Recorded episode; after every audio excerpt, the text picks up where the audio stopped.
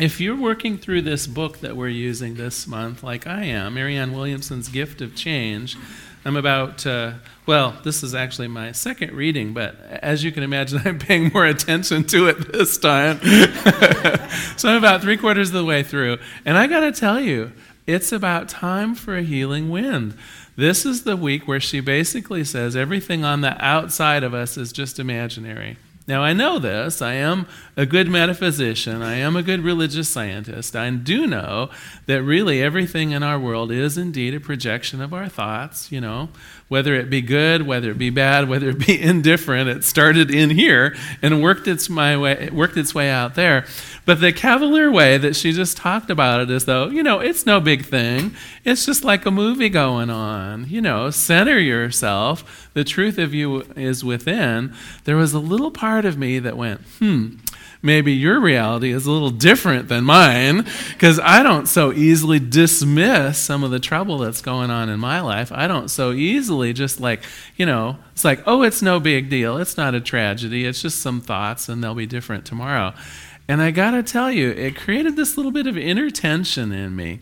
And it reminded me of something kind of interesting. And so I thought this week we would take a little mental health break. Okay. And, and we're going to get to that in a minute, but what would it be like to take a real mental health break? And so here's my kind of lame excuse for a joke this week. All right. Hello, and welcome to the Mental Health Hotline. If you have obsessive compulsive order, press 1 repeatedly. If you're, if you're codependent, please ask someone to press number 2 for you. If you have multiple personality syndrome, please press 3, 4, 5, and 6. If you suffer from paranoid schizophrenia, we know who you are and what you want. Just stay on the line and we'll trace the call. If you're delusional, press 7 and your call will be transferred to the mothership. If you're hearing voices, listen carefully and a still small voice will tell you which number to press. If you're severely depressed, depressed, it doesn't matter which button you press, no one's going to answer. If you have a nervous disorder, please fidget with the pound button until a representative comes on the line. If you have amnesia, press 8 and state your name, address, phone number, date of birth, social security number, your mother's and grandmother's maiden names. And finally, if you have low self esteem, just hang up. All our representatives are busy anyway.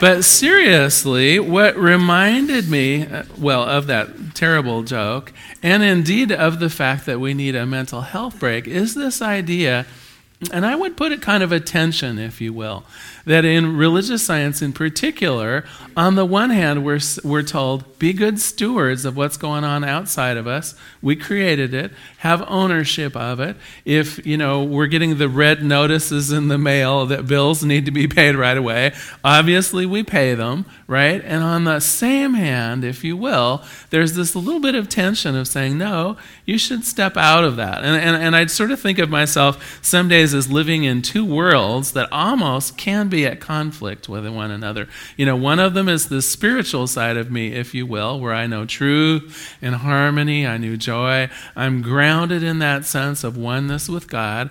And I know, and I do know, absolutely, that the more I can stay in this part of my life, the more the outside world start does does looking better, does look more harmonious. But then then there's the other part of me that gets the, the crazy mailings, that gets the mental health line, that makes me absolutely crazy when I things that don't look divine at all going on on the outside of the world. And so there's this little bit of tension, I think, going on for us uh, in this particular faith.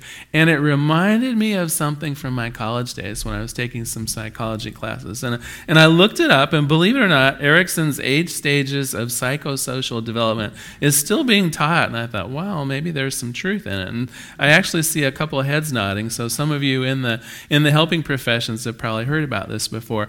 And what I think is telling about this is that it portrays everything from birth to death in kind of eight phases, and it talks about every single one of these phases being intention.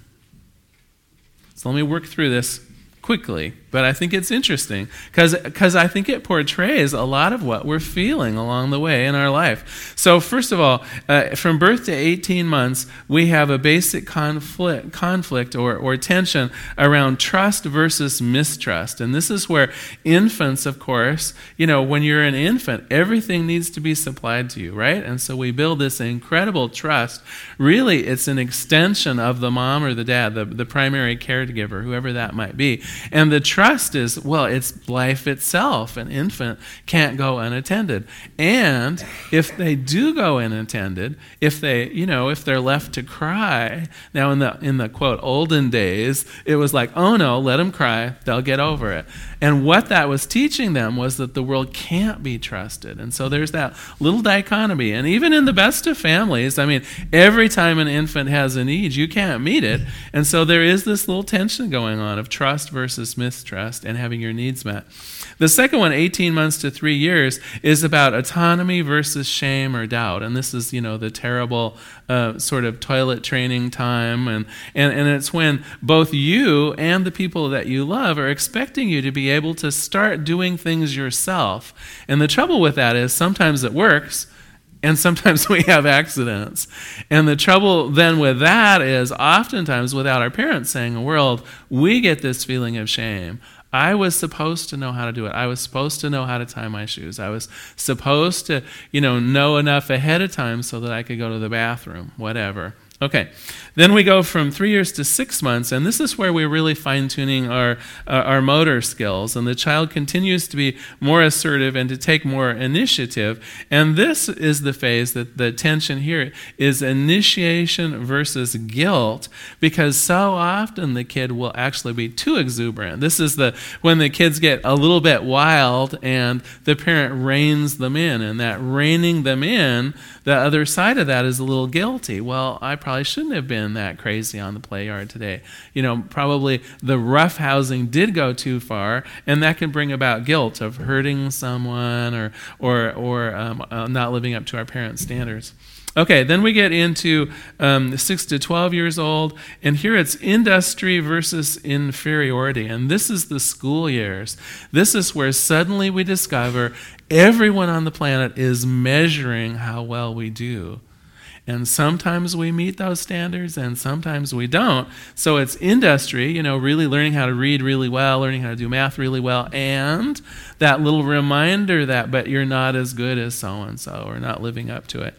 Then we have uh, true adolescence, 12 to 18. The teenager must achieve a sense of identity in occupation, sex roles, politics, and religion, and so on. And here it's identification, you know, the ability to really stand on your own two feet, to be um, self actualized, versus role confusion. You know, how can I be different and the same? And have you noticed with teenagers, this is really common? It's like, I so want to be different, and I want to be exactly like all of my friends at the same time. It's really hard. Okay, next is young adulthood, and this is intimacy versus isolation. That idea of, well, you know, so I'm I'm 25. Why aren't I in a long-term relationship? Or right? It's like, is there something deficit in me? Um, middle adulthood is about generativity versus stagnation. You know, it's like I'm being productive in my. This is where midlife crises come in because it's like I'm being very productive in my job. I'm making great strides. Why do I feel bored? Why do I feel stagnant? What's going on for me? And then finally, 65 uh, to the end of your life is, is a reflective stage. But here it's ego integ- integrity versus despair. Have I really made my mark on the world? Have I done a really good job of a stewardship of my family, of the planet, of my spiritual life? Or d- despair. You know, what if I haven't done a good job? You know, we can't go back and relive in the past. So, what is striking to me about this? Uh, two things. One is that idea of this sort of dynamic tension everywhere along our life's path is presented in terms of kind of dichotomies. It's, it's like, I want to do this, but when I do this, this is apt to happen, or the opposite is presented to me. The other thing that I think is so telling is that we start in unity, right? We start with that idea of, be, well, literally being inside our moms, of course, but that idea of 100%, um, 100% substance from our source. Now, at that time, it's our physical source of our primary caregiver. And then where do we end up again? It's reflection on an acceptance of one's life and unity.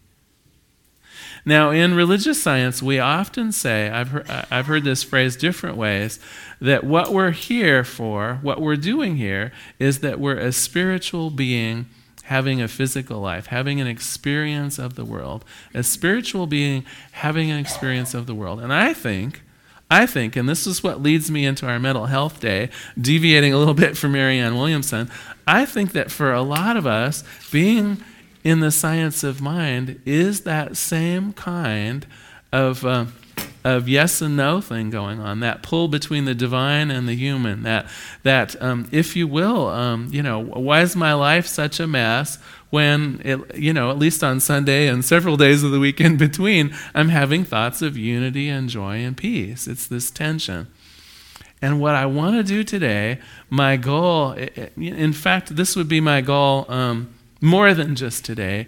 And that would be to settle this idea of being in tension, that somehow being in the world and being spiritual at the same time are on different spectrums. Somehow that they're, they're fighting each other, or that you need to give up one in order to be the other. I don't think that that needs to be the case. I do think that sometimes it feels that way. And, and if I have been one of those folks here on Sunday that have led you down that path of thinking you're not good enough because your life isn't out picturing like what we teach on Sunday, right? We teach a lot of unity, a lot of love, a lot of perfection, a lot of wholeness, uh, right? That's what we do here on Sunday. And it could be that you're thinking then, well, I'm just not good enough to pull this off that my thoughts are actually working against what it is I want to see. Well, today I would like to kind of uh, take a good look at that because I don't think it needs to be true. I think that um, this psycho um, psychosocial de- development scale is really great at describing the humanness of us and how we interact with people. And because other people are involved, other social situations, I think that there may indeed be tension in the world. But I think this is only good at describing the physical nature of us. I do not think that when we reach our teenage years and the child becomes assertive and um, and must develop its own sense of separate identity, I don't think that needs to be true on the spiritual side. And I would like to illustrate just with the simple use of my own hand. If you would picture my hand as being representative of God, as the unity of all things, as you will, and, and me just being one of the fingers on my hand. Now, um, if I'm, for instance, the thumb, well, I am unique, right? I'm good for hitchhiking. I'm shaped a little different right? There are all kinds of, we press a lot of buttons and elevators with thumbs. There are things that are very unique about thumbs. There are things very unique about our index finger. You know, it's the, it's the great pointer, the great indicator, the Vanna Whiter. it's a very useful thing, right? It is different. And yet, wouldn't it be crazy if our fingers literally decided, okay, you know, we really need to stand on our own? Right? What if our fingers just decided, you know, I really need to be self actualized and self identified? You know, I think I'm just going to go off and be a thumb, and the, re- and the rest of you, good luck. And yet, and yet, I think, in, in probably in, in our a little bit before our teenage years, in this uh, this period of going off to school, which leads up into our teenage years, I think, and maybe it's because of the metaphors that so often about God as being the Father in the sky or the Mother Earth. I think that because there's a need in us to individualize ourselves away from our parents to stand on our own two feet, that we do the same thing with God. I think that in that same period that we're standing on our own, wanting to be a little bit different, wanting to not be connected to everything that mom and dad were or, or the family that we were raised in, wanting to be self sufficient and have a job and have our own car and all that kind of stuff. I think we get confused because of that age old idea of God being the guy in the sky, the father figure, or, or perhaps if you were you know, raised Wiccan or in, in some other tradition, it might have been a mother figure. But either way, that idea of us differentiating ourselves and becoming separate from our parents, I think we foolishly extend that into our prayer life, into our spiritual life, into our connection with something greater than ourselves. And so, today, what I'm calling for us is to be together again. What I'm calling for us um, to, to really take a look at today is not how we separate from God, not how we can stand on our own two feet. In, in fact, uh, I've heard people say, you know, well, I do go to church uh, when things are not going well because I need kind of a, a shot in the arm, right? The idea of, you know, I'll, I'll, go to church when, when things are a little rough because I know that the message will be uplightening. I know that the, the music will be soothing. And, and what I'm here to tell you is, you know, this is us when we're separate. This is us acting as separate because when I'm doing good, I don't need God, right? It's that idea of I can do it all myself. It's that rugged individualism. It's that idea that nothing outside of myself is necessary. And when we do that, our life can be truly a mess. That's when the changes are done to us.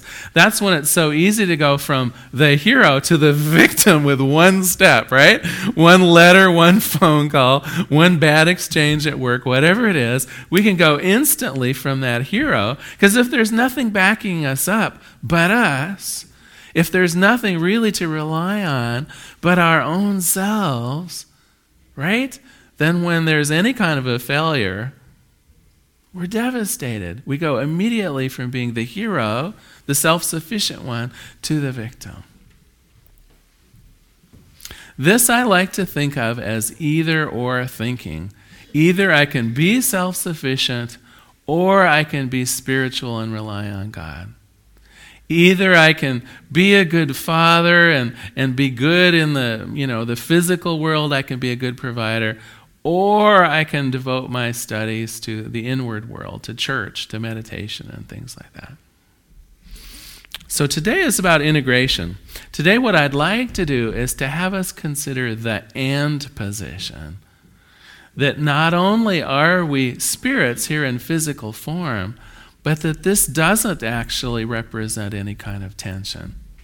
That we can choose to have these facets of ourselves in complete harmony that we can choose to be living our lives fully centered in spirit, even as the world around us occasionally goes crazy, goes whirling, right? And we know what that looks like. You know, that's when the relationship maybe goes wonky for a while. That's when we start getting the red notices in the mail that say things are going to be shut off if we don't do something about it. That's when the phone calls uh, come that are unwanted in the middle of the night and people are in crisis. And what I'm telling you, what I believe for my own self, is that we can experience ourselves in unity with God from that place of true solidity. And then the world can do what it will, and we certainly have to interact with it.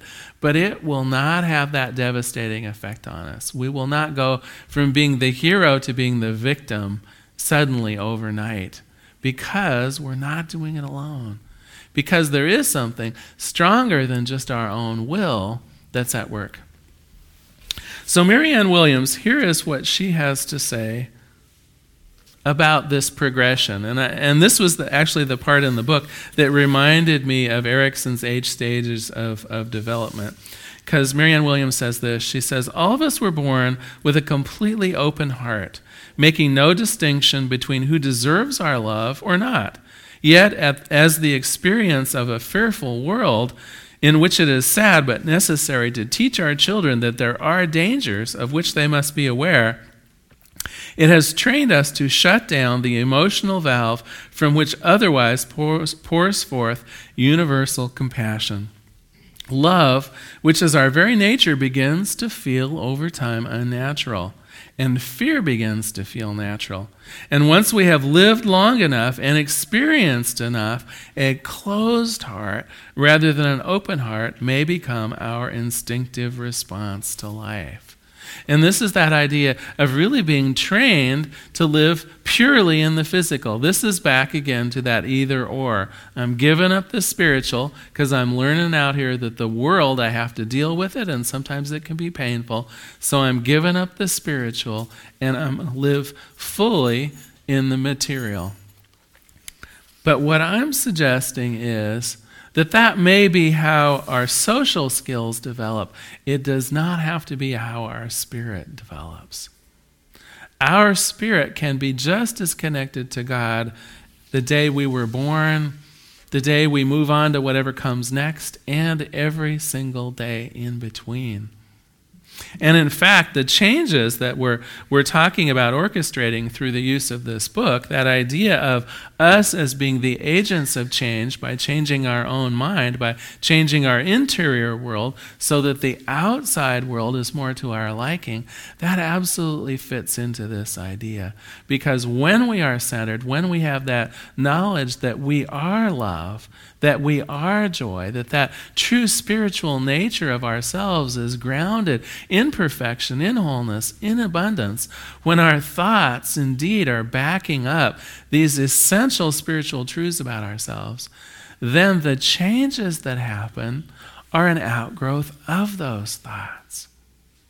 When we are grounded in love, anything unlike love just flees from us. It's like it's like one of those repulsion magnets things where you try to put them together and they just won't go.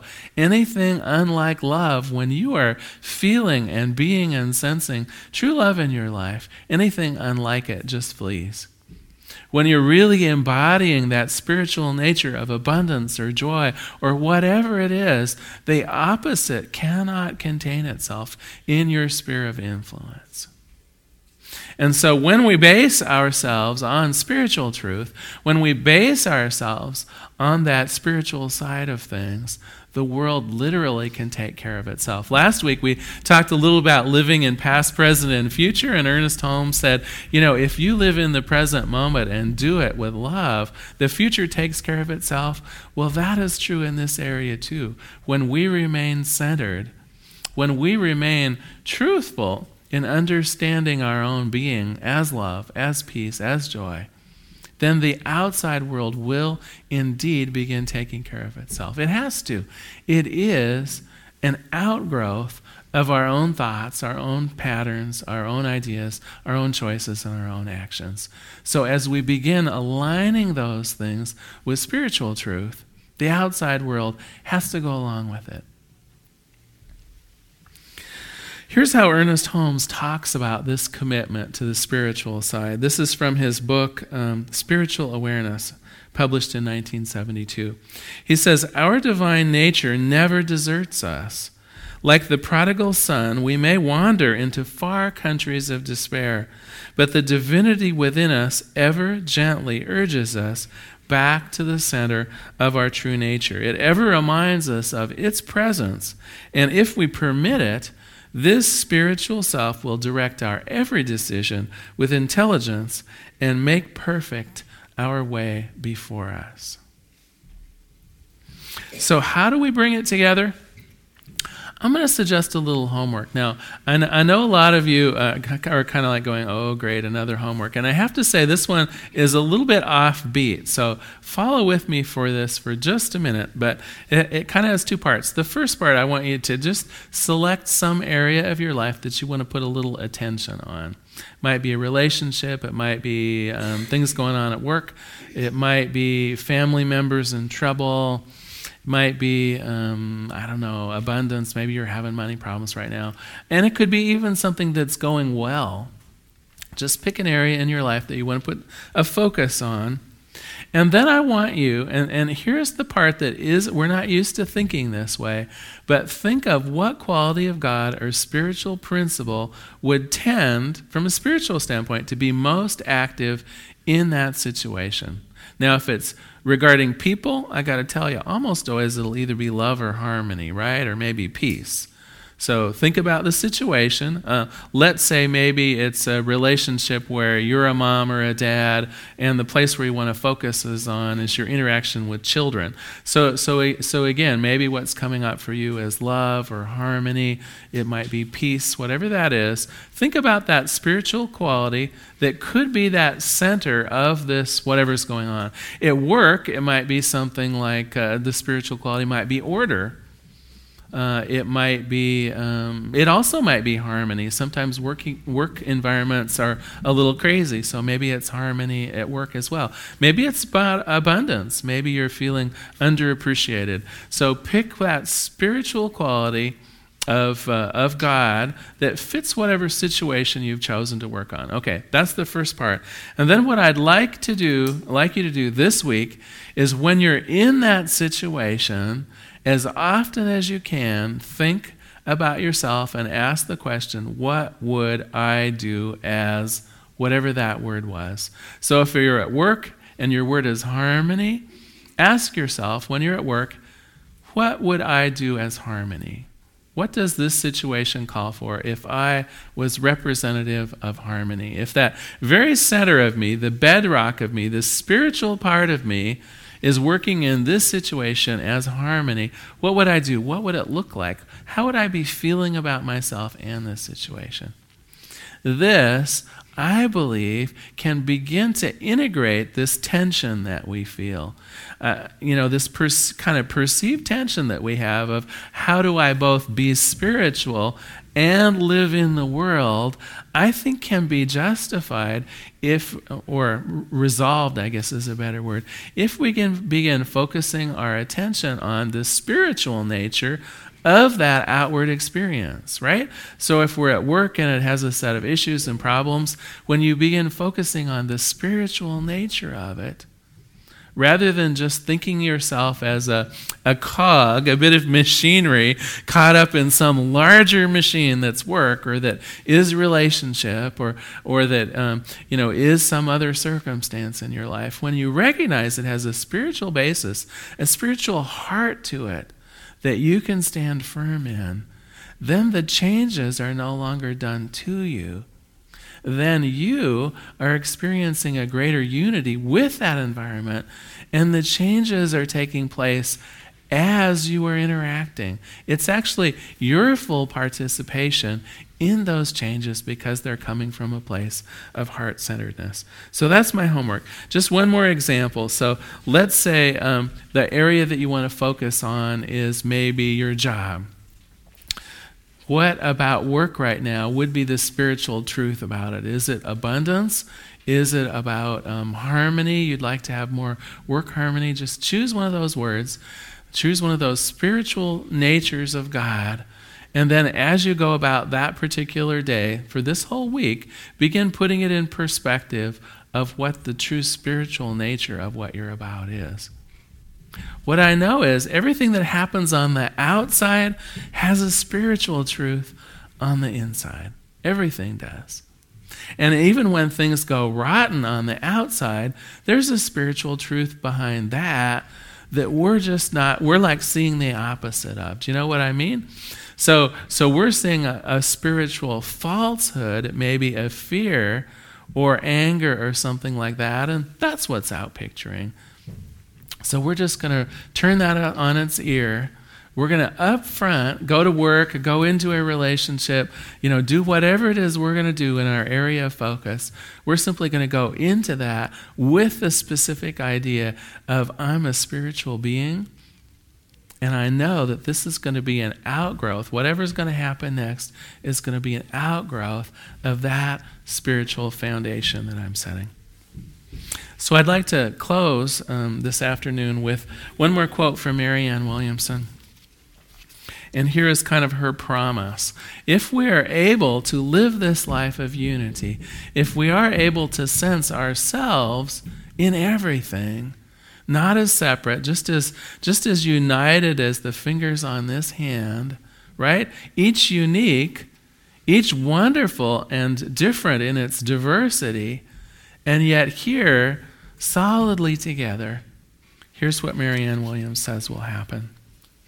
when we realize that we are not just like each other, but we actually are each other, then we will begin to find life outside the realm of love, the, the life outside the realm of love, no longer uh, acceptable. And in time, it will become literally unthinkable. And when anything becomes unthinkable, it simply ceases to exist. So let us pray.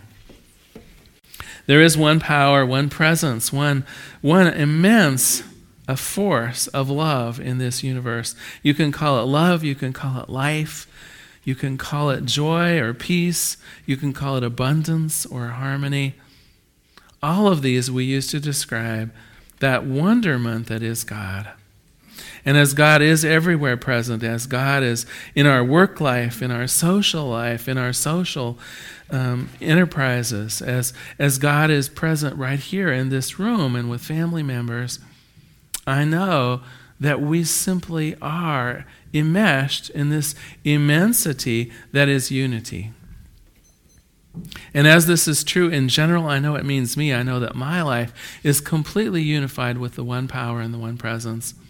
I know that my world outside of me is simply an extension of myself, and I accept this.